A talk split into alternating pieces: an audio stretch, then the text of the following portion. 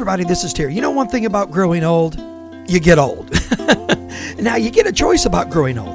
You can adopt all the positive principles that you learn or that you observe from others, and you can build all those things into your life. And man, you can really grow and, and have the life you've always wanted. Or you can grow old and just keep bumping your head against the same beam, keep falling into the same hole, keep making the same mistake.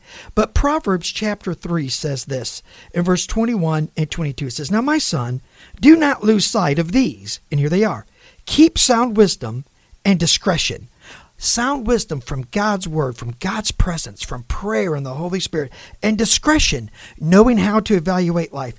Keep these things, the Bible says, and they will be life for your soul and an adornment for your neck. In other words, you will have a wealthy life and a healthy life if you'll keep discretion and sound wisdom. And not only that, you got it, you're going to find great grace for your journey. Thank you so much for listening to this edition of the Grace for Your Journey podcast. I pray that it has been a blessing and an encouragement to you. Pass it around if you think it would help somebody, and we look forward to you dropping by again for another episode of the Grace for Your Journey podcast.